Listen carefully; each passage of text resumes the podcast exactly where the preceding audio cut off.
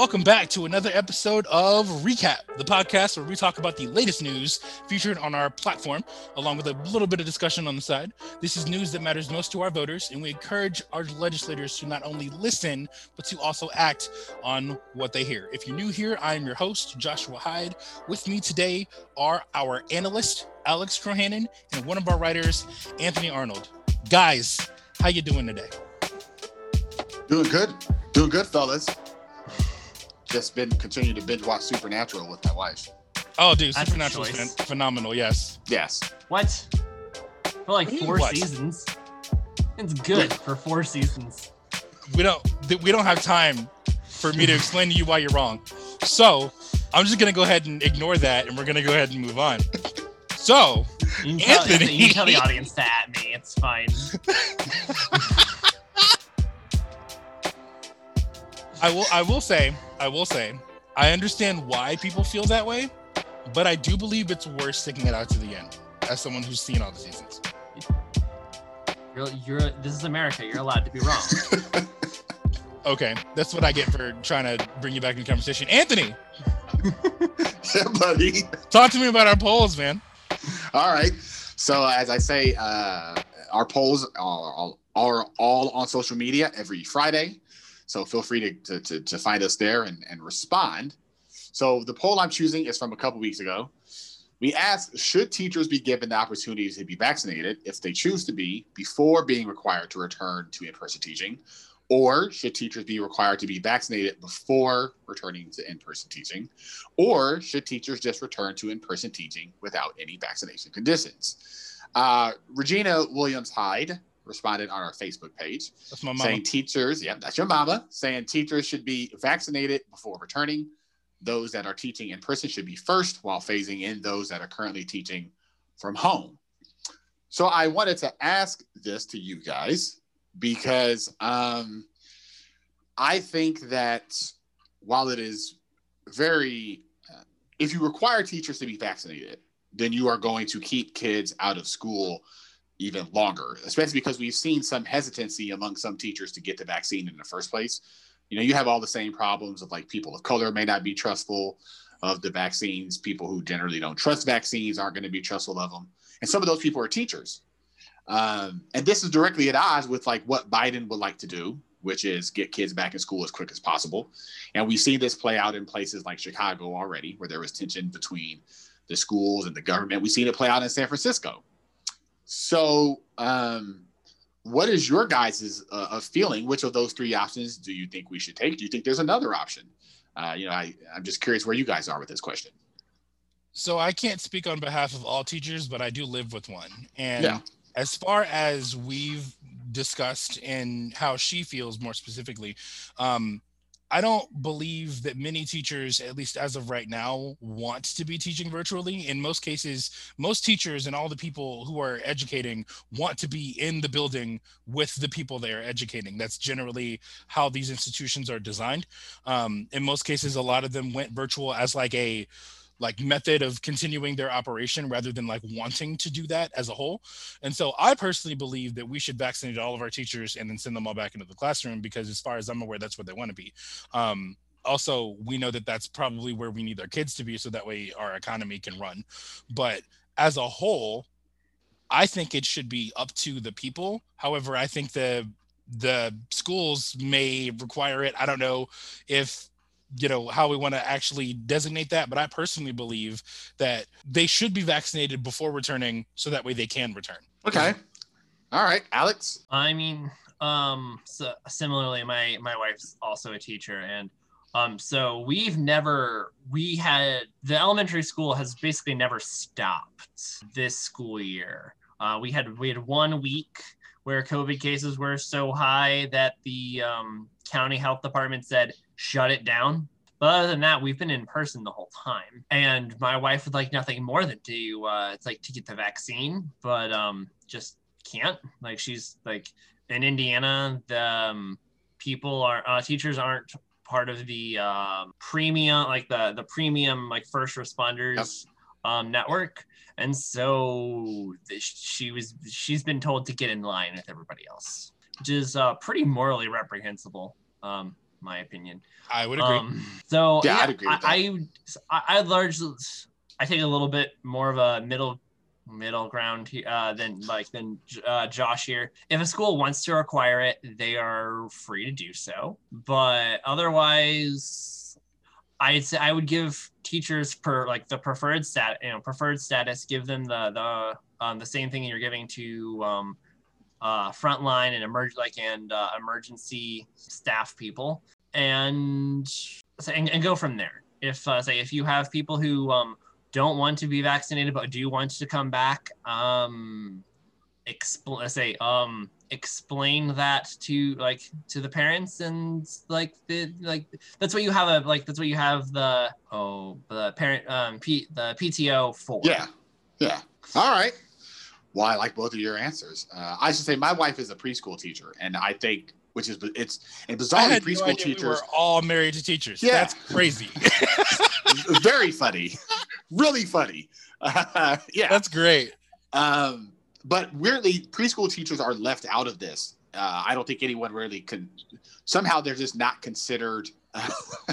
Francine says we have an automatic teacher bias, which is Yes, uh, which is we, true. We This is 100% do. That- We sure. have an automatic wife bias. we Also true. I Um, say, e- e- shouldn't everybody have like a teacher bias? yes. You would think, right? who are these anti-teacher people? And I think it's really acute, and it's it's bizarre because my wife is a diabetic, and she is also not going to be prioritized. I don't think so. She's both a preschool teacher and a diabetic, and will also just be waiting. I'm assuming. So all of this talks about you know how hard this is going to be because she's been she's been working the last few weeks uh, after her knee surgery, and this stuff is going to be hard. This is going to be something hard to figure out if we just wait for people to get vaccines. Kids are going to be out of school. As someone with school age kids, I can tell you that's been like a nightmare in many ways for us. Uh, it's been really hard. So uh, yeah, that's why I wanted to bring this poll question up. Like I said, these these come out every Friday on social media. So uh, respond and and uh, engage with us there. We're normally you know pretty good about responding or, or putting our own opinions in there when we see fit. So all right, man. That's all I got. All three of us are really active on our Facebook page, uh, especially you, Anthony. You love to you love to toss your Oh, opinions on articles yeah. and, and Yeah. such as well. So Well, well, uh, two, well, the two of you are. Well, fair. I believe Fair. in fan engagement, and I will I will debate a fan. As will I. I just don't. I don't look at the the site as often as I do like my regular Facebook page. Yeah. But like every other day or so, um, I'm I'm like seeing what's on there and seeing what's going on. I just like my notifications are weird, so I don't always see it. I have to like search it out. But that that's neither here nor there. So this may be tipping my hat just a, a tiny bit, but I wonder just a, a tiny little extra piece about the vaccine the vaccination conversation here. I wonder if having the vaccine rollout be handled by the federal government instead of state governments would have made a difference in this case. But that's we're, we'll we'll get we'll get to that a bit later. That's just an interesting little piece piece for thought. Alex, Mr. Analyst, All right, so we we are gonna we're gonna start we're gonna start on the co- on COVID, but we're gonna move to something else. okay, So, um, because I have good good news, everyone. Our total cases, uh, so this is still you know still still sad numbers. Twenty seven thousand, sorry, twenty seven million eight hundred eighty two thousand five hundred fifty seven total cases in the United States, which is only an increase of seventy one thousand two hundred fourteen cases this week. that's actually as as awful as that is. That's actually pretty great. Yeah. Uh, we've only added two. We're only we, we're still we're still above, but we're we're below. We're now down. We're back down to 2,100 new deaths a week. Sorry, that's a day. 2,100 new deaths a day. Again, Oh, but that's more of a down. number, but it's But down. that- yes, that's down. Right. yes, That's- that's that's unfortunate progress. Yes, So we're we're like so a total the death toll total is 496,112. I never thought we'd get this high. Um, no. Current hotspots are some of these we've seen before. So Arizona um, is is a hotspot. Utah, which is the first time they've cracked our hotspot list. Yeah, Um, North Dakota and South Dakota, Tennessee, and Rhode Island. that's an Huh. interesting spread right now. Yes, very I wonder what- bizarre.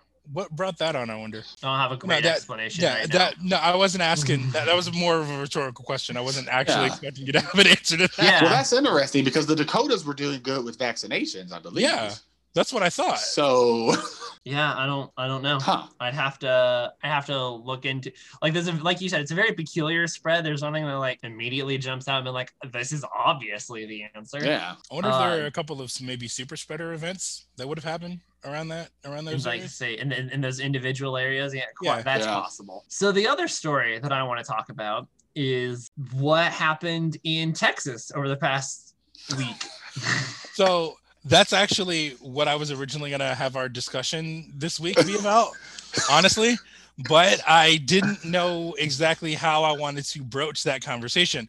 So I'm glad you brought it up so that way we can we can at least discuss Well, it somewhat here. So, so, so I want to talk about the two point the uh over 2.9 million people in uh in Texas who were reported without power through um over over the week. There were um last the last official count were 21 there were at least 21 people uh killed in Texas as a result of the the, the weather and the lack of power. And then, and if that wasn't, you know, bad enough, in the uh, now that they have now that they have power again, most of them have power and water again. Uh, they're now facing insane pow- um uh power bills. Some were uh, say um in some instances um you know exceeding three thousand dollars. Oh, that's Yeah. what? Why? Uh, this is from uh, a CNN article. Um, while I'm trying to get gas and groceries and make sure that my pipes don't explode, the last thing I'm thinking about is my seven thousand dollar bill from my utility company. Uh so yeah.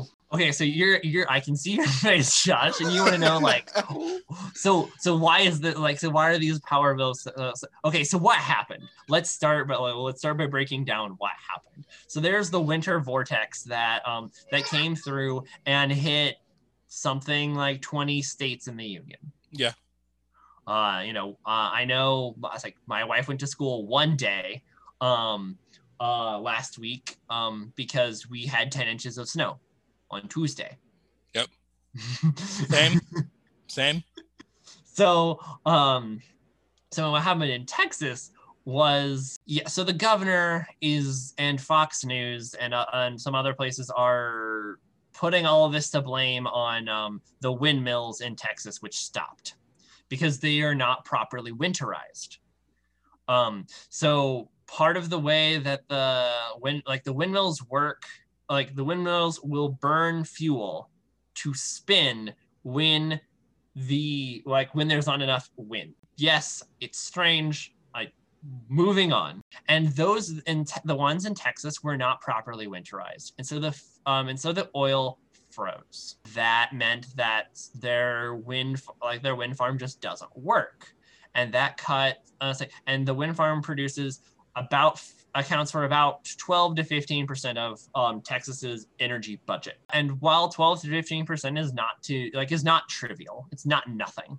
Um, it's certainly not enough to cause millions of people to lose power. What causes millions of people to lose power is that the same like that same problem that the techno like the equipment just not winterized also hit the other major contributors in the Texas power economy, oil like oil and natural gas, which also uses oil. Huh. So when both of the when the machinery for both of those things freeze, yeah, your power grid just kind of collapses Yeah.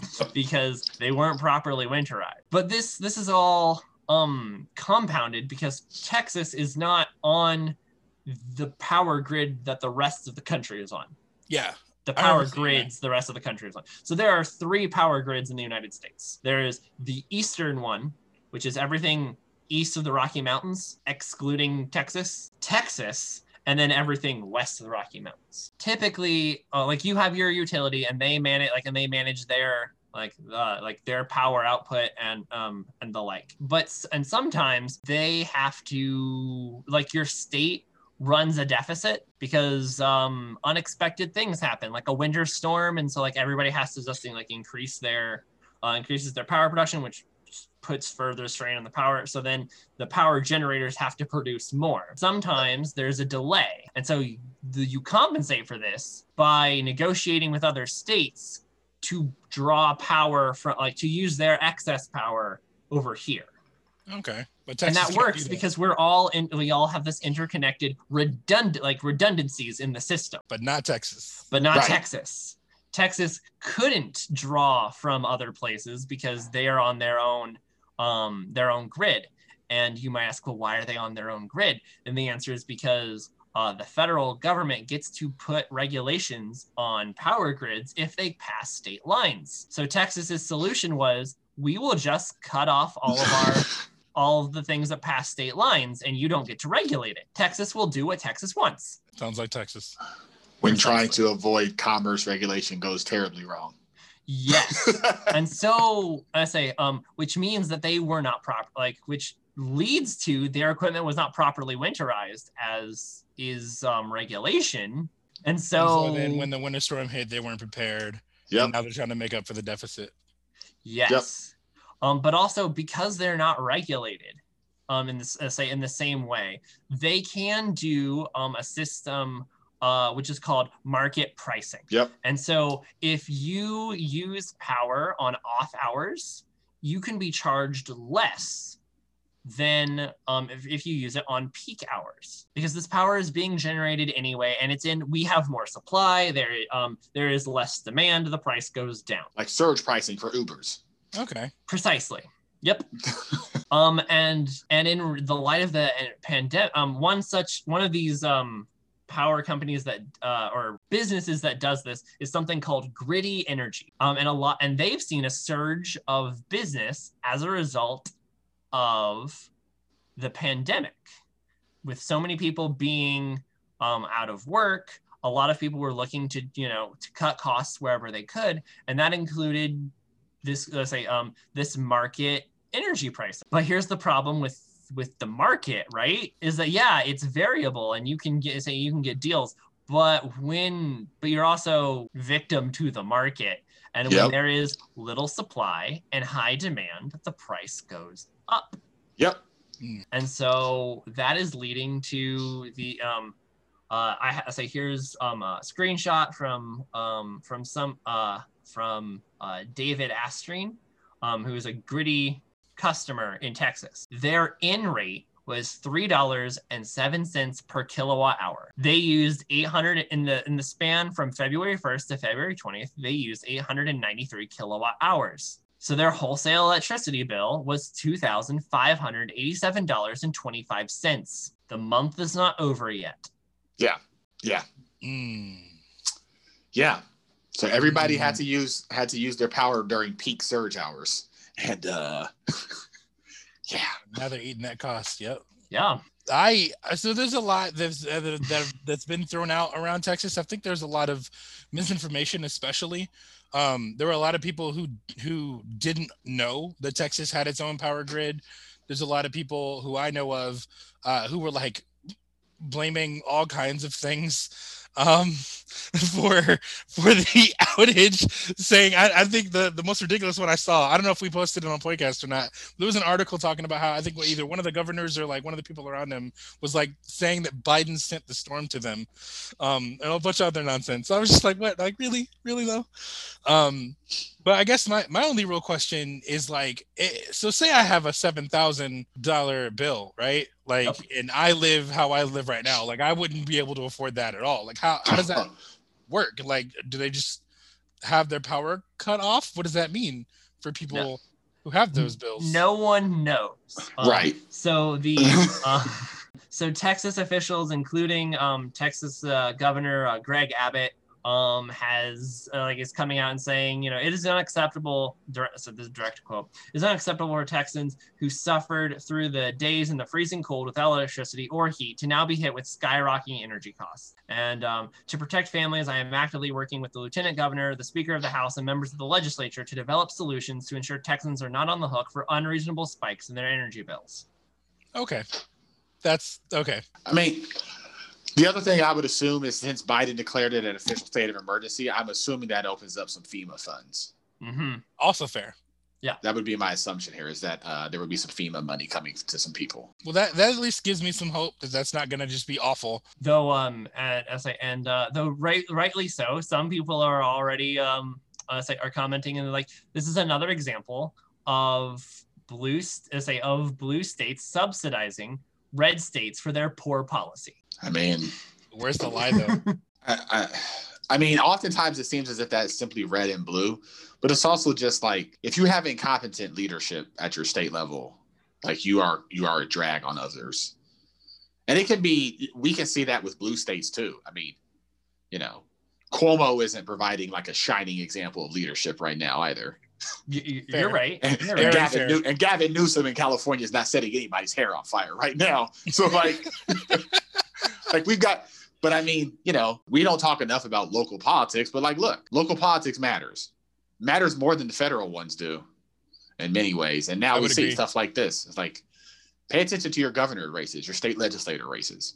They matter a lot. Also, pay attention to your policies. I I, I yep. wonder how many people in Texas knew that they were on their own power grid. Like how how common knowledge is that, even in the state that it was applied to? I wonder. Uh, I would assume it, it, wouldn't be. I mean, I don't know anything about how IPL or Duke handles their business here in Indiana. Nothing. I have no idea how, how well prepared they are for anything. That's fair. I have no clue either. Say, my uh, father-in-law works for MISO, so I know some things. right. Okay like picture than like most than yeah. most people do. Yeah. But like that is a, that is that is by nature of that random right. connection, right. not anything right. else. Just got a tad bit of insider information, is all that is. Yeah. Okay. Well, you know what? This was this was a good way to get. And those info. are the numbers. That's true. Yes, those those are the current numbers. Absolutely. So, um, before we get too deep into anything else, I want to go over. I want to go over a couple of the articles on the the site right now, specifically the Facebook page, that I find very interesting. One of which I never thought I would see, which is an Arkansas senator is apparently leaving the GOP. I'm gonna. I'm probably gonna say this wrong because I think I wrote it down wrong. Jim Hendren, I believe. He's a longtime Arkansas legislator and nephew to the current governor and he stated he is leaving the Republican Party.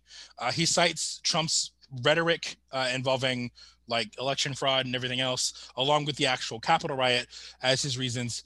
Um, he's clashed with Republicans several times in the past involving several acts, several parts of policy, but he views the Capitol riot as his quote last straw. Um, he may possibly run as an independent, but his current political future is unknown. No, I say he's a no, he's a state yeah. senator, correct? Right? Yes, he's not yes. the he is not the senator for he's not the representative of Arkansas for the Senate. Correct. Yeah, he's a state senator.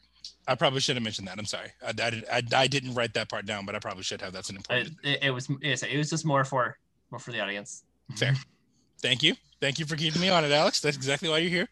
Um, so that's a thing. Um, it's it's interesting to know that among amidst all the things involving Trump and all the things that we know and feel about the Republican Party, there are people who we know. Well, I mean, we know that the Republicans have always been as divided as they are now involving Trump. We just know that while he was president, it was a bit harder to, you know, not side with him. But now that everything's said and done, I'm, I'm glad that there are people who are moving away from things that they feel as though they can no longer stand. I hope more Republicans do the same. Um, not saying this because I find myself a Democrat. I'm saying this because we all need to distance ourselves from Trump if we can. Authoritarians are bad. Yeah. Fascists are bad. Yeah. Absolutely. Yes, they are. So the other thing, and this is kind of the big thing I wanted you guys' opinion on, is the article the article involving scientists cloning a U.S. endangered species. Um, this is this article is referencing Elizabeth Ann, who was born in December and was cloned from the genes of an animal that died over 30 years ago, a black-footed ferret. Uh, this is currently an, an extinct um, version of ferrets, and she's currently being raised at a Fish and Wildlife Service breeding facility in Fort Collins, Colorado. Um, what the the two things I think is most interesting is that she herself is a genetic copy of a ferret named Willa, who died back in 1988. Uh, Willa's remains were frozen right around the time in which DNA was starting to become like readily used and available and such. And uh, apparently, according to this article, several other animals of this nature have been either cloned or recreated or what have you. And cloning could, in fact, be a way to bring back many other extinct species. So, um, endangered species. Oh, sorry. Yes, endangered species that I we mean- have cloning data for. we said this off air before we recorded, but we'll just say it on air. Uh, Dr. Ian Malcolm from Jurassic Park. I'm just going to read the quote. but your scientists were so preoccupied with whether or not they could, they didn't stop to think if they should. so that's that's the quote. That's my feelings. Like, yes, we we we could do this, but the the doors that we're opening up here So, yeah. and granted, those doors are going to be open no matter what, and there's no there's no chance of walking back through them now. Like this is the world we live in, but um, You- so this is the prob- bizarre thing to do. we probably do have a, a moral imperative to to do everything we can to protect these species. And i'm not i say and not just like on the it's the right thing to do but humans are the dominant species on the planet right now and have been for a, few thousand years. But those are based upon conditions that have that have that have held true for that time. Remember that dinosaurs were the were the large say were the largest um set you know not individual species but um so, so a form of dinosaur was the dominant species on the planet for far more thousands of years than we have been.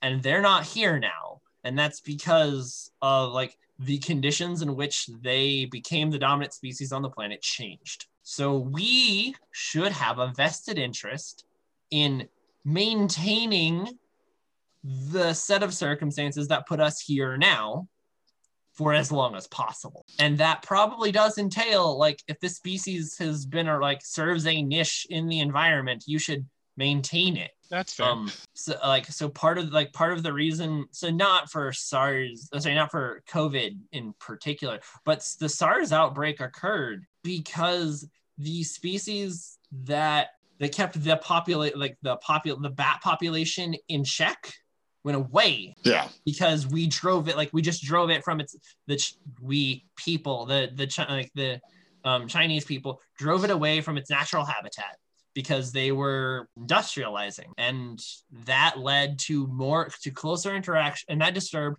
the bat's habitat which then caused it to to move into a place where it wasn't where it hadn't been before and closer to people which led to that conversion. And that's just going to get more and more common as we continue to do these things if we don't take steps to not do those things. Yeah, but this is going to come with some other issues. I mean, I, it mentions in the article like the fairs they've done this to all come from the same handful of like uh, members, which is going to lead to a lack of genetic diversity among those ferrets, which will have like they'll be more susceptible to other things because they're not being bought back. And like they mentioned, they've done this to horses, and they're, they're having the same problems with those horses. It's like when there's not genetic diversity among people, like what you used to see among the ancient royal families. It's like they would all just interbreed with each other, and that's why you would get like insanity eventually, Well, Yeah. that end, Yeah. they would- All right. and all No. sorts of like health Felled by the problems. no oh yeah health problems yes insanity right. no Right, Um, but you get yeah, but, right.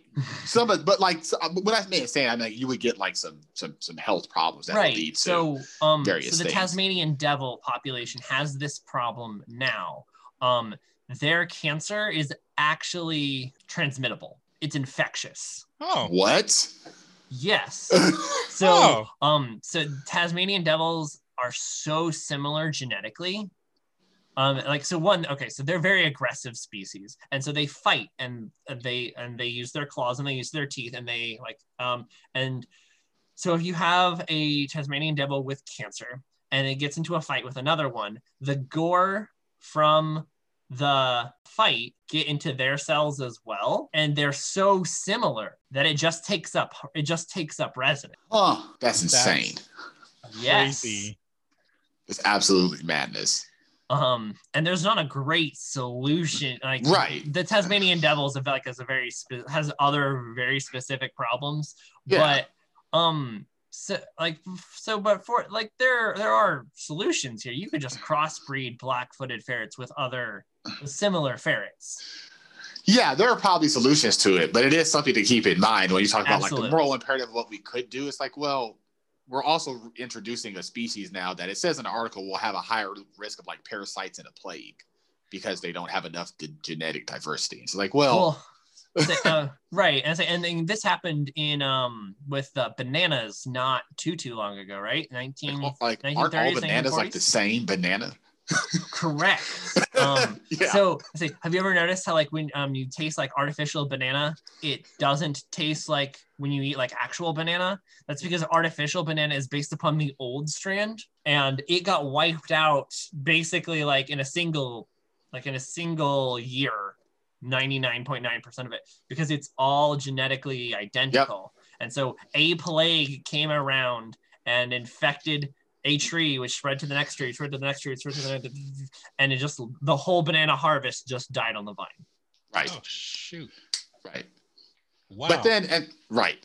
But then to go back to what you were saying though, if you crossbreed the black-footed ferret with another closely related species of ferret, you are not in fact conserving the black-footed ferret anymore. You're Um, creating a new species of ferret, which yes, is but the genetic but the genetic material is still Yeah. prevalent. but is and that it- conservation anymore? And as long as but and as long as it serves a similar niche, it's the, the niche is being um, okay. Okay. is being served. Yeah. I was Okay. just curious. Like, is crossbreeding conservation? I have I have one more question Yep. Before we move on. So obviously, we know that this is both happening and successful in animals. We also know because we know how people work that this is also happening with humans. Although I think the only like actual sanctioned cloning that's being happening or that's been happening so far are like replacing specific body parts, like you know heart muscles, eyes, things along those lines. That is not cloning. It's not. Cloning, no. Cloning is um uh explicitly prohibited um basically around the world for So humans. then what is what is that Yeah. then? The, the- what I've just described. What is that considered? so what you were describing is uh like stem is like stem cell Right. Stem cells. is, yes, it's stem cell research. Okay. Yeah. So without Although I think the question, I don't want to delve too too far into the biology. Yeah, we're not- here. So so the cell obviously the cells that make up like your your skin and your muscles are different. Right. But you also know that you originated from a single cell.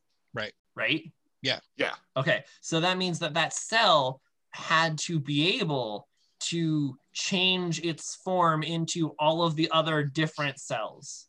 Yeah. Like so um Yeah, and like the whole point of stem cells is that you can you can inject a cell that then becomes whatever you need it to be. yeah.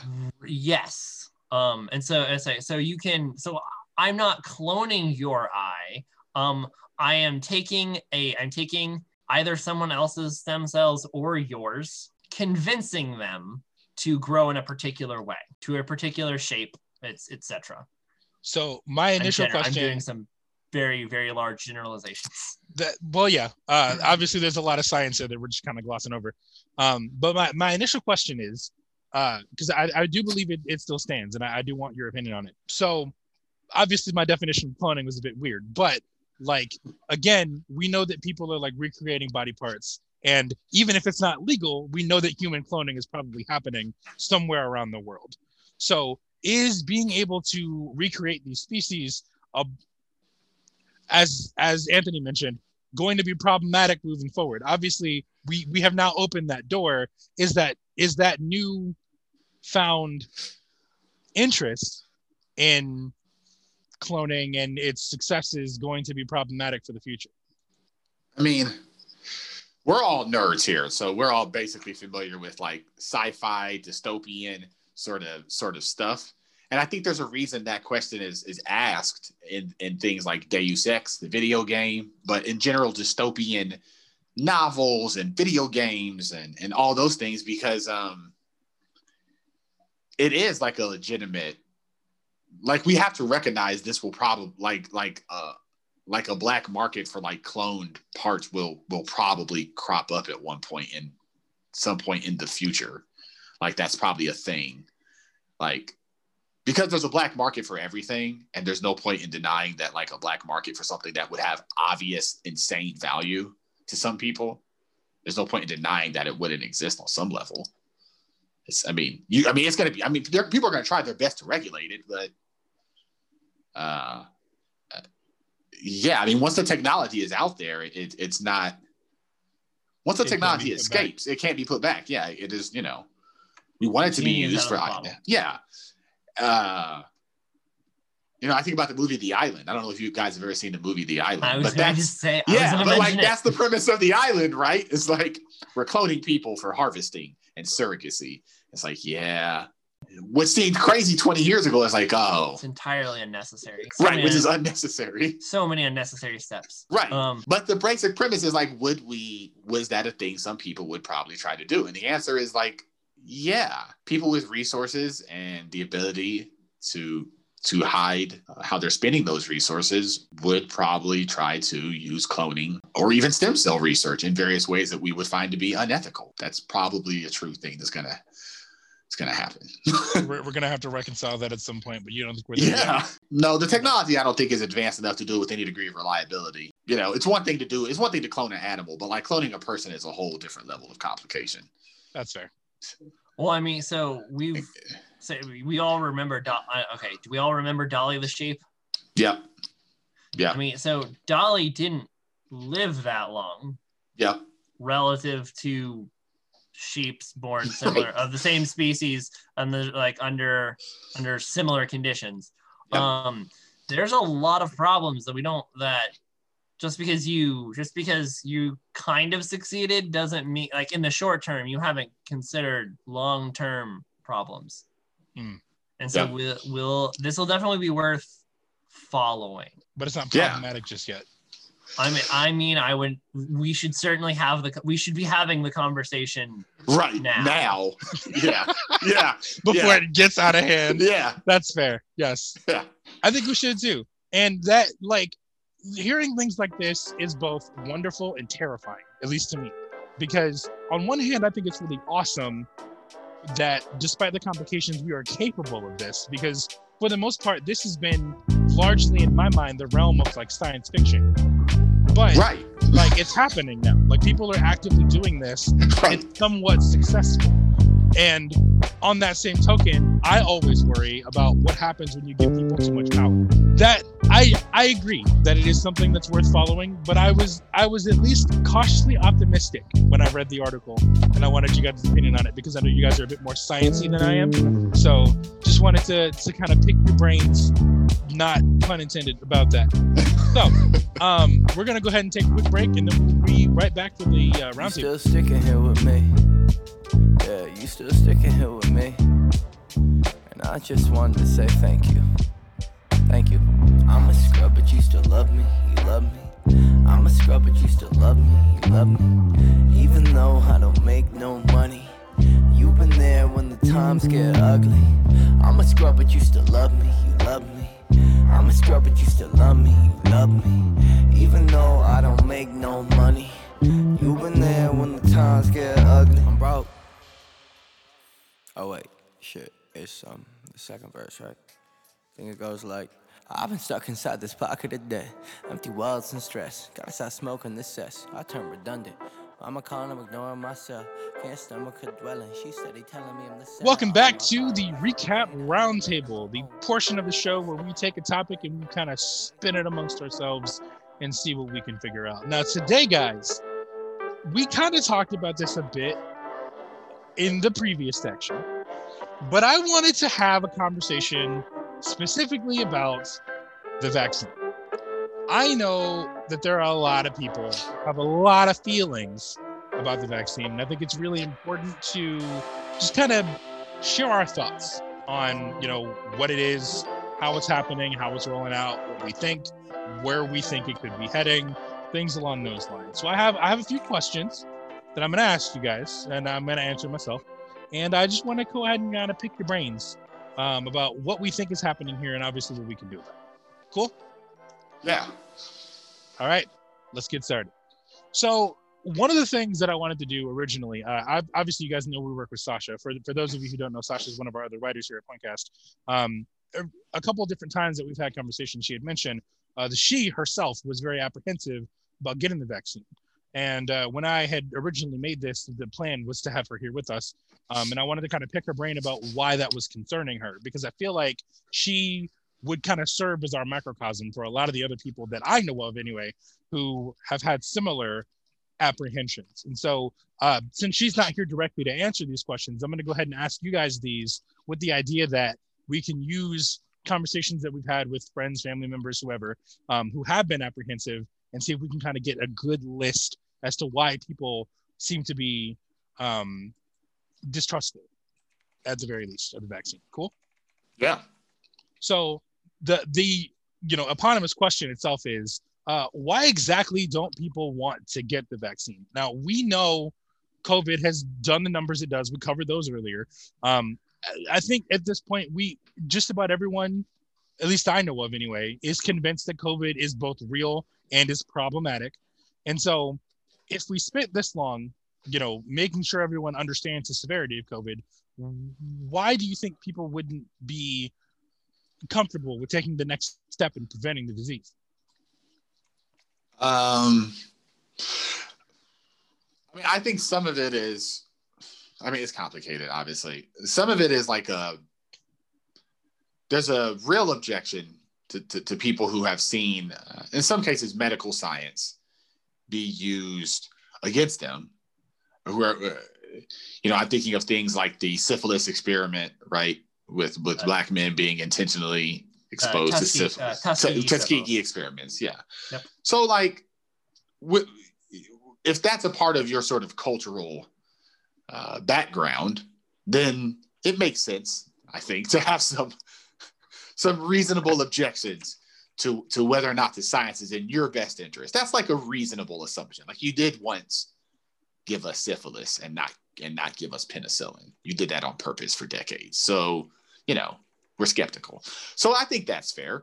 I think some of it is is that the science of vaccines is is maybe not as well understood as it should be, and that's because uh, it's not being talked about in ways that are very good. You know, I I posted this a, a week and a half ago on our Facebook page and shared it to my personal page, but um, so if you read a number that says the vaccine is 95% efficacy uh, at this rating, I think the common assumption is that means 5% of the people still get it. But that's actually not true because that's not what that number means in a, in a trial. So uh, it says in like Pfizer, it had 95% efficacy. What that actually meant was only 0.04% of the people got the disease who had also got the vaccine. It's not just 5%. It's way more effective than you think. So when you see a number like Johnson and Johnson is like 77% efficacy, that doesn't mean that 23% of the people still got the disease. It's much less than that. And what those numbers don't say is that uh, all vaccines have basically annihilated serious cases of COVID. So even if you get it, you aren't likely to go to the hospital. I don't think like in Pfizer's and Moderna, I don't think they, maybe even in Johnson Johnson. Alex, correct me if I'm wrong, but they didn't have a single person go to the hospital who got the vaccine, right? So there was zero hospitalizations. So even if you get it, it's like it really is like having the flu at that point. Like you'll be fine. You'll stay at home. You'll feel you might feel like crap for a couple of days, but you're not going to be on a ventilator. and that's not being reported, right? And so I think there's some good faith confusion about how effective the vaccines actually have been. Um, so those are two of the factors that I think right there. Alex, I don't know what else do you what else do you have to add to that? Um all right. Well, there is there's an anti-science there's anti-science anti um anti-intellectual uh movement especially in the especially in cons- the in conservative circles. Um and that's been true for 70 years now. Um yeah. so this is just that feels fair. This is another instance of we don't have to listen to experts. We don't um the experts don't know anything like any more than than we do. And this is just another um thing of that. Um no, say that's just not limited to conservative circles though. Uh it's um sorry you in some area in some areas it, it is but with the vax stuff you look at some of the places that are heavily against vaccinations and i'm like oh that's like heart of liberal territory in like California You're- and New York. You- You're, you're right. You're right. Um, but I say, but those, okay, but those would be the okay. But there, there are fringes always. Right, right. But we're not talking. What I say, I, I don't. Yeah. Okay. That's okay. that's less of that's less of a concern. We're really, I say, I'm really talking about like, I, I, am sorry, my understanding was we were really talking about like from a like from the like a broad scale. yeah. Okay. I got you then. I got you. Yeah. I'm with you. Yeah, That that was that was the idea when I had Okay. posed the question. So there. I mean, so so there are two other. I think there are two other things going on here. One of which is, um, yeah, our media is not science literate. Um, this is a. It's always a problem. Um, it will for as and it will forever be a problem until we until we do something about it. Um, Yeah. they don't know how Yeah. to like they don't know how to cover. Most people don't understand what science what science is. Um, Yes. and we talked about this Yeah. before when we were talking about the um the, like the way that the COVID kind of roll rollout kind of worked. Um, well, he said here are our guidelines, and a week later, here are the revised guidelines. Yep. And a week later, here are the revised revised guidelines. Um, and that like, and people are like, "Do you know what you're doing at all? Like, you keep changing your mind." And it's like, well, but that yeah, we're changing our mind because the information available to us changes, and that's how this works. Yep. That's science. You guys aren't wait like. You guys are three or four steps removed from this thing. By the time you hear about it, we've already done all of this. But because this was like such a national issue, because this is a global issue, it was under so much scrutiny.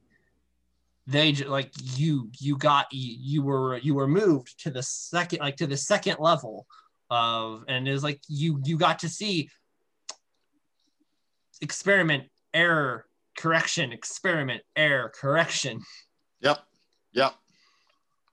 that's actually so the, the one of the things that I you you hit you hit on this a bit, but the one of the things that I've seen mostly in my own groups in regards to people who I know of who have been hesitant or like completely against the vaccine in general is because they specifically don't trust science either because they are they happen to be from a disenfranchised group like African American um, and all the you know problems that African Americans have with medical science in general, which is very understandable, um, along with a bunch of other people who want to stick it to big pharma and will like not accept anything for any reason, um, even if it would be helpful. But that one of the things that I, I think is very important to kind of mention here, as you said, Alex, and this is part of the part of the things that I, I was I planned to cover at the end of the the discussion, but I'm actually glad that you said it now. Is that like this? This is a scientific method, and like these things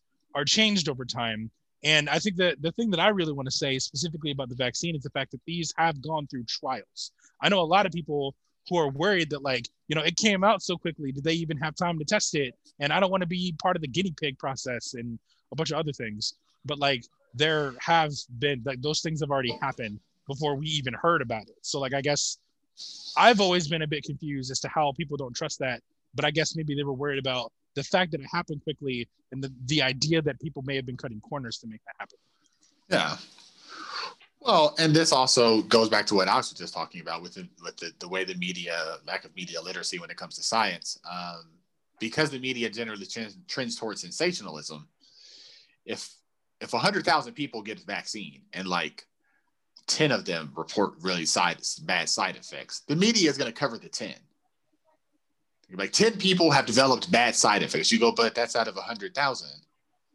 That That's really good. 0.01 percent, Right. guys. that's really good, but that's not that's not That's not what, what they focus be on. reported. Yeah, it's not the nature of the media.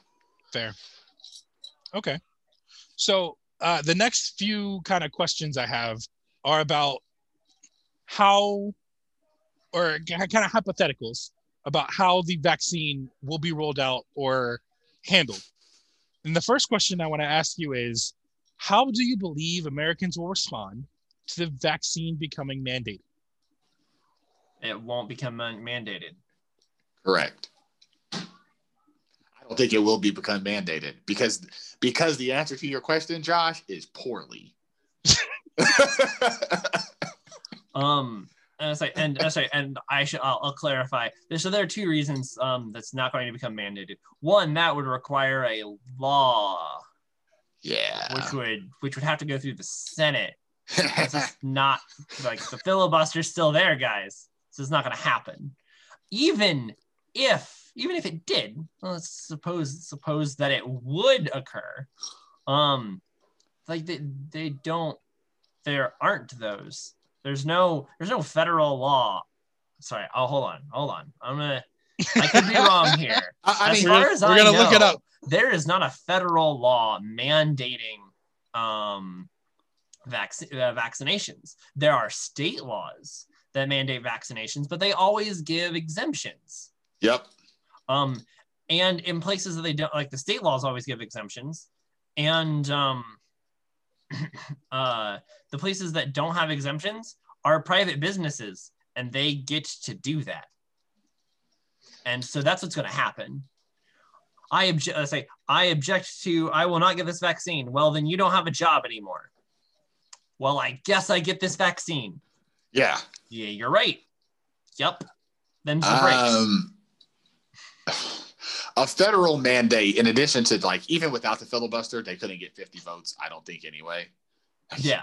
But even totally if they agree. even if they did, uh, the you Supreme might be able to Court get a would- weird you might be able to get a weird coalition actually you could you could probably It would have to be real weird, real weird. But look how, how but you would- how- It would also have to survive the Supreme Court the inevitable court challenges. And as you and I talked about before, Alex, like the district court in Texas would almost certainly find a reason to throw it out. Uh, and it would almost be run up the chain to the Supreme Court. But in the interim, I, I imagine it would be they would put a moratorium on enforcing the law before the court decision came in. I can almost certainly imagine that happening. um Okay. we can move on Whether or not it should, That's- that's I, fair. again, I say, I, I have some i could make some arguments but that's that like you know um the japanese inter- like the japanese internment during world war ii was clearly a violation of um of uh people's rights but that didn't sh- like and that did that didn't change the like the supreme court didn't interfere here right. But that's because there was would nobody.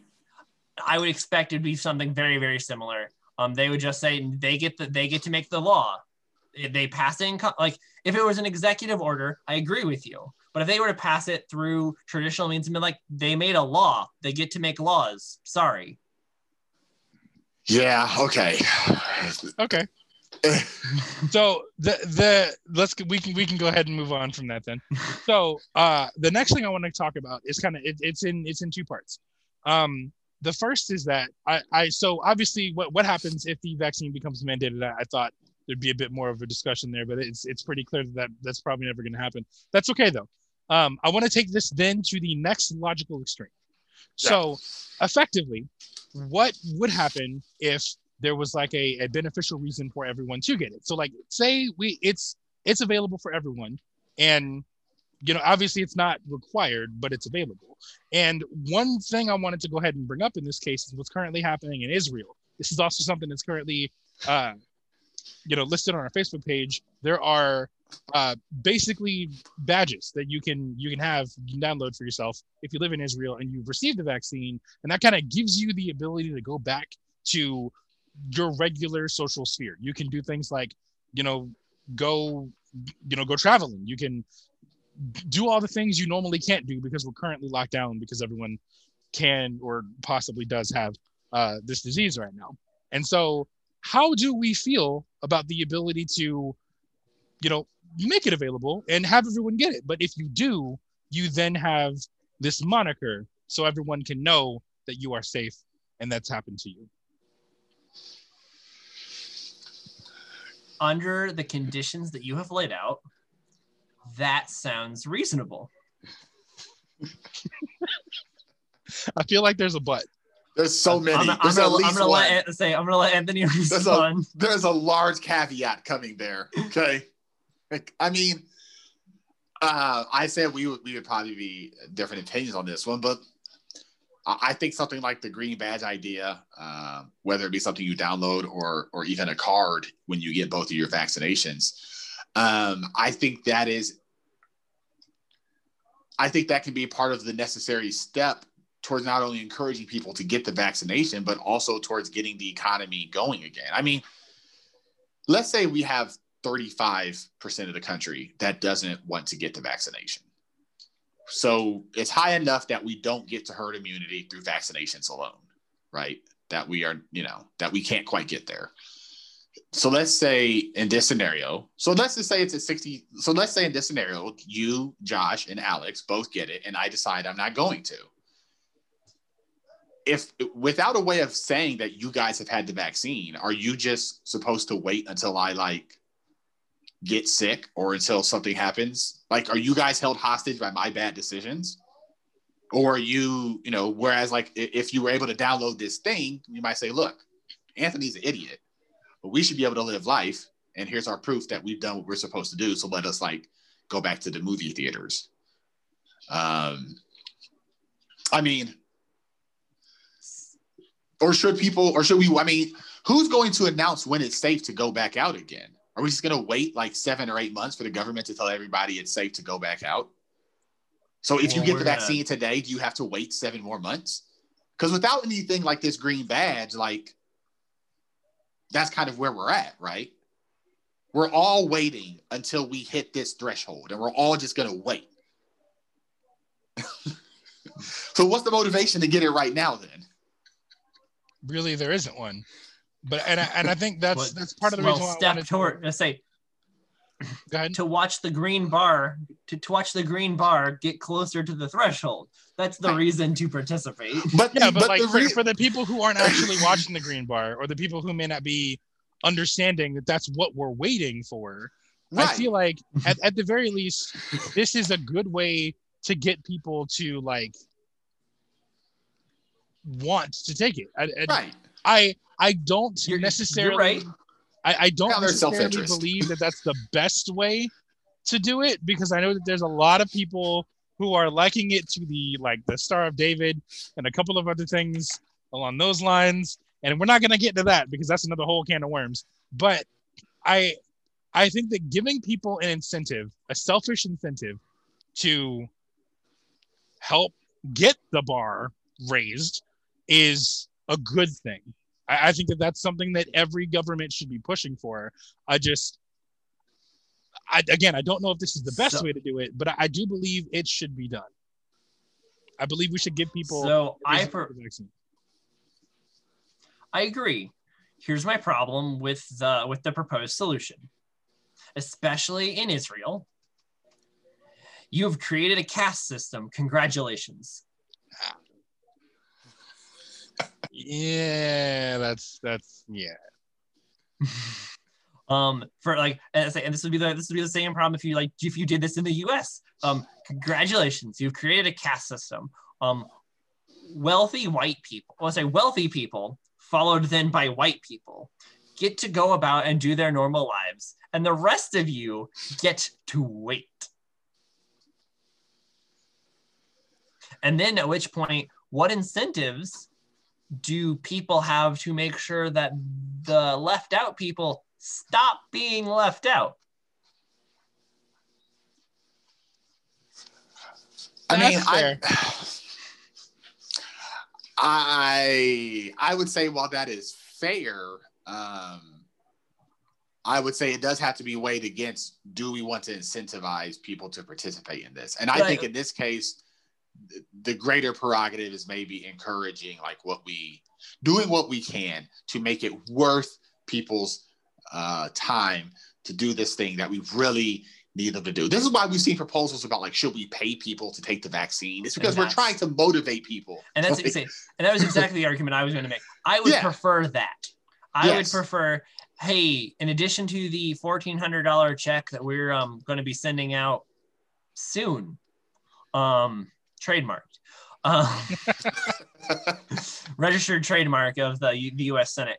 Yeah. Um, but I say uh, we're going to pay an additional one thousand dollars per person in your house who gets the vaccine. Yeah. In addition to subsidizing said vaccine. one of the one of the pushbacks to that idea, which I support by the way, but one of the pushbacks I saw was, well, if it's so good, why do you have to pay me to do it? Um, because you're because you're like, um. What I'm saying is like selfish. people keep right, but people keep thinking of counter reasons like why incentives are bad, but we need hey. to incentivize people to do this thing. Somehow Otherwise, they won't incentivize them, right? Look, you're, you're people are going to do that anyway. I don't like. It's not worth. It it's not worth it. It's but not what if we employ time, all the strategies? your breath. We pay you. We we we, we let you fill I, out like. What if it's a physical card? What if it was a physical card, Alex, as opposed to like a doubt? Is this a privacy thing for you? You still, you still uh, you know. I have pro. I have I have problems. I don't like caste systems, Anthony. They were bad. They're bad. I mean, some would argue we already have one, but you're okay. All right. Different conversation, but different look, conversation. I, look, I agree, and I think your concerns are well founded. Um, the yes. idea that like it is a well founded concern, but I also you've probably seen the numbers. The numbers of people who are hesitant to get this vaccine are far too high and we're gonna have to do something to convince like another 20 to 30 percent of the population to get on board here like okay yeah but private businesses will do that i i don't yes, i don't think they will they will because they don't want to say actually okay um especially since they um since uh it's very unlikely that um democrats are going to be as eager to give these businesses protection and handouts as the Republicans were, you will because you don't want to be sued. You don't want to be sued into oblivion. We will let you be sued into oblivion. So you're going to do the thing. And you mean they're going to mandate vaccines as a condition of employment? Yep. That's what's happened before. It's what will happen. Like that's the thing. This anti-vaccine thing. It's new. It's a. It's it's a new fervor. Um, but it's always been around. It's been around since vaccines were made. That is true. Yeah. So yeah, that is accurate. I say so. This isn't anything new, and this is how like this is largely. I mean, uh, uh, that, that's like polio was was like there are these groups against polio until kids stopped dying of polio, and then it was well, well, shut up, Susan. Yeah. I mean, yeah. Okay. So, um, that's that's that's pretty good. I, I like I like where we've got that right now. So I've I've only got one final question here um, about the vaccine specifically, and it's regarding the rollout. And yeah. this is we, we already kind of touched on this a tad bit. Um, effectively, we know that the vaccine is not currently available to everyone, although we know that that's eventually the goal. Um, it's currently being rolled out in phases based on you know effectively how much contact you would have with covid and how much protection we can give you for that that's currently being handled by states like that that's individual to like how they want to handle that i have two questions so th- this is technically two parts first do we believe the rollout would be and i mentioned this beforehand and i know i told you we get to we get back to it first do we believe the rollout itself would be helped or hindered by federal involvement. That's the first part. And the second part, which I guess we technically answered already, is how could we get more people to be on board with getting the vaccine as a whole? But we've already kind of talked a little bit about that, so we can maybe focus on the first part. Um, I mean, I so of course I think the vaccine rollout would have been better with a more actively involved federal government. I mean, that's like obviously true. But I also think the vaccine rollout hasn't been as bad as people keep saying it is. Um, you know, I've I've posted a couple things on my own Facebook page, and I've seen some of the data, and the U.S. is doing pretty good in comparison to like every other Western nation with the exception of like Israel, which is like the world leader by a million miles. Like Israel is clearly just beating everybody else in vaccine rollouts.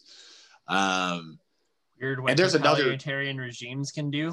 Exactly, exactly. Yes, totalitarian regimes have a natural advantage when it comes to like forcing their governors, citizens to do things. There's another smaller country, uh, the Seychelles. that has been better of, better than us. Um, uh, things like the UAE has been better than us, but and we're like kind of right around there with like the UK. But considering our size, like just the sheer logistical challenge of what the US has to do in comparison to like Israel or the Seychelles or in some way even like the UAE or the UK, which are not anywhere near our size or have our geographic footprint, um, we've done really good. And I had talked about this. The numbers were starting to tick up at the end of Trump's time in office. Like the numbers were actually starting to climb.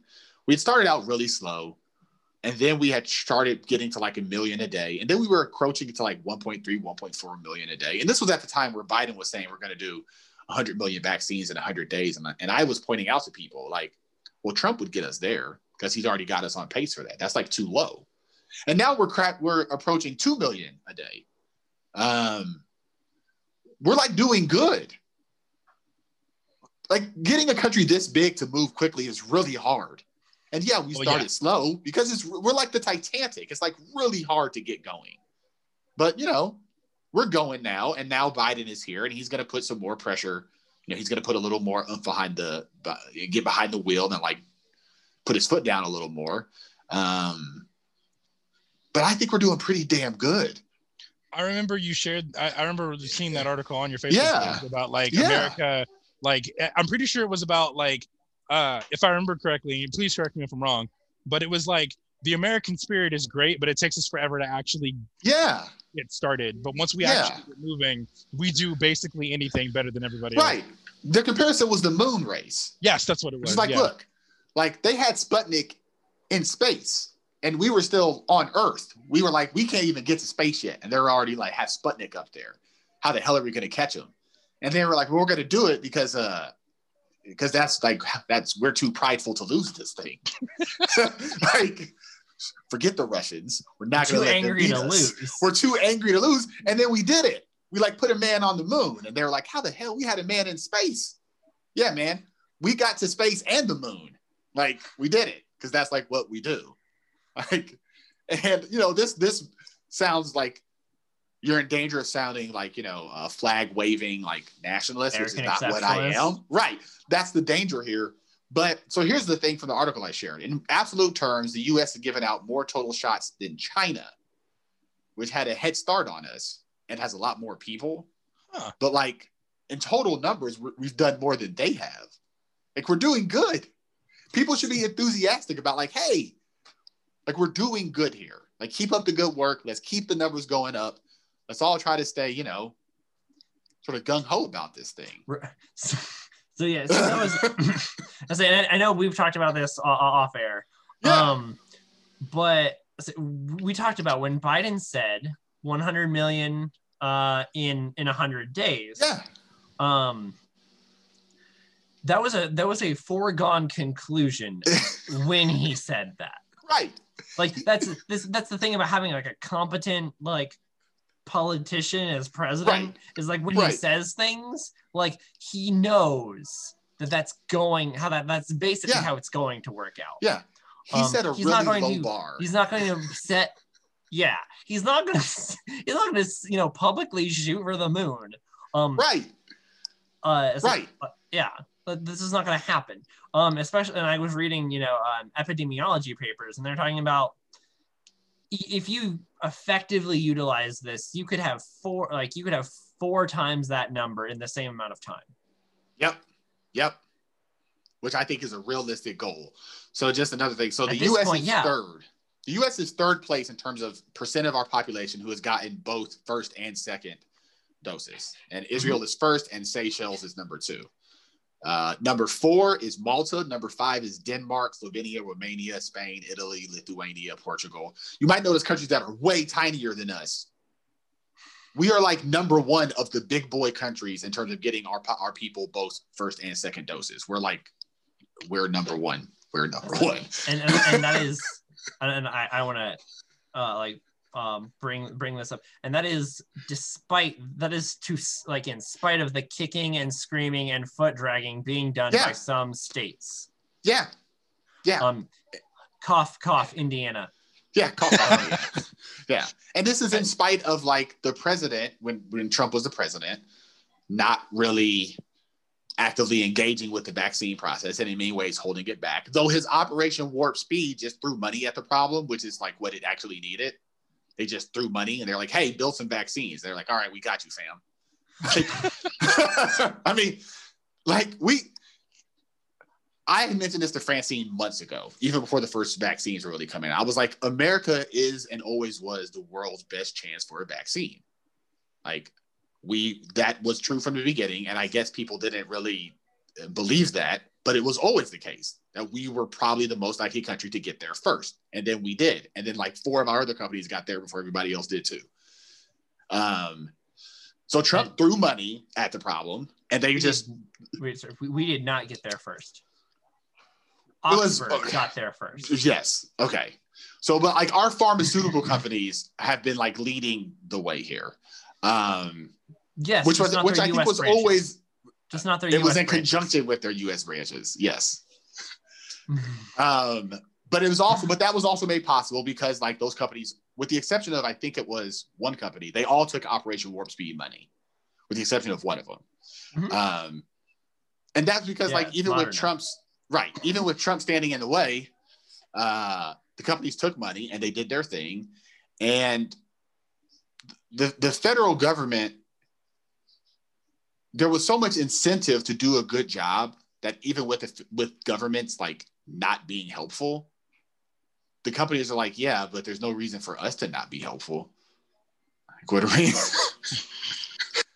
Pfizer's like, you know how much money we're going to bank off of the research we've done here? We have a lot of, we have billions, billions of reasons to do good here.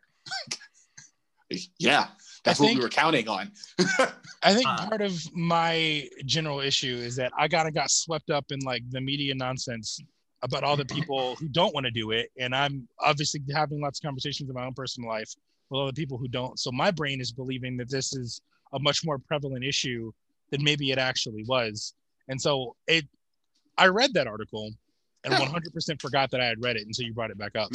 so like I I'm actually like it, it feels really good to hear this again because I was worried. That's half the reason why I even wrote this in my in my notes here is that like I was worried that we weren't going to make it and that like because there was so much kicking and screaming and because there were so many people who were against it that it wasn't happening. I, I was just under the impression that it just wasn't moving. It's really good to know that it actually is. yeah. So I mean, I would say to sort of so th- there are two areas that I think could potentially hold us back. One is supply problems, which is where I think Biden, if he can like kick these companies into gear, use and this is where I mean like Trump explicitly right. He has. He recognizes supply could be an issue in a few weeks at the rate we're going. It'll be a supply demand, will be a supply problem, and he's kicking those companies to get them to make more. And the other one the reason I try to sort of remain like bullish on this is because I do think vaccine hesitancy is the long term issue. Like down the road, if we get to like 55 or 60% of people, like that's not enough. so, um, trying to publicly be bullish on this is, is like my way of trying to improve people's. Uh, I want to make, I want people to be more enthusiastic about getting the vaccine because I don't know what the number is, Alex. What is it, 75, 80, somewhere around there in terms of percent of people who have to get it? It, it, it varies depending on the disease, obviously. But do you happen to know what it is with this particular one? Sorry, Um, put you on the no, spot. because we're Okay. still we're, we, but also the the var the var um variants keep Right, the keep coming up, right? right. Yeah. Yeah. as, as Uh, a note, as a note, um, the number of variants um exponentially increases with the number of cases. So I don't know yeah. if you don't want to get like have a super like have a super like lethal version or anything like that, you should get the vaccine. Yes. That is an excellent point. yes, the more times the vaccine, the more times the virus is spread, the more chances it has to mutate into something even worse. Um, So, uh, as, as a note this also this also holds true for um like the drug companies. Like um south africa say africa and south america and these tip and asia and these typically underserved markets yeah you need to get them too. Yep, um yep, because unless you want to do this again, I mean, we're all for a variety of reasons. Not um, we're gonna do this again much sooner than we want to. Than we then the, like whatever number you think for like the next pandemic um, is going to occur, um, cut it in half. Yep. M- maybe more. Um, and the part about places that need to that need to get it that are less advantaged, um, that is a good point because you know we look back at what happened with polio, which is like polio wasn't eradicated until what late 20th century. I, I don't know the exact year, but it was like 50 or 60 years after we developed the vaccine before we actually eradicated it everywhere. Um, and that was because there were places that just weren't getting the vaccine for decades. So we don't want that to happen here because of what Alex just mentioned, which is um, you don't want it to mutate in in in a third world country and mutate into into something way worse that then comes back around to us like a boomerang. Um, 2020 yeah, is when we polio erad- was. There you go. polio was eradicated in 2020. Oh Yeah. my god. Yeah. Yeah. Oh my god. Okay. So yeah, so it took almost 80 years to eradicate polio. After the vaccine, it took almost another 80 years to eradicate it. So this is only Uh, obviously the first step. Like obviously there, there's a whole lot more that goes Yep. into it than just Yep. getting the vaccine. But obviously getting the vaccine is the important first step. Yep. So uh, you know what? We'll we'll go ahead and leave that be the mic drop, guys. Get the vaccine if you can. also, let's help all the countries get the vaccine too if we can. Yeah. With that being said, this podcast has been brought to you in part by Elyag Production, a studio for podcasters and musicians, and of course, Pointcast News. To listen to any of our other podcasts, please go visit our website at pointcast.news, or you can find us on Apple Podcasts. Also, be sure to like us and follow us on Facebook. Again, that's where we share our articles. We like to be uh, very vocal there. Me and me and Anthony, um, we really like talking with you guys. We really like you guys engaging with our polls and such. We also share those whenever we can on our personal pages as well. So thank you for being here with me today, guys. Thank you for listening, if you are, and I hope you have a wonderful day. You guys are great. Get the vaccine. Bye bye.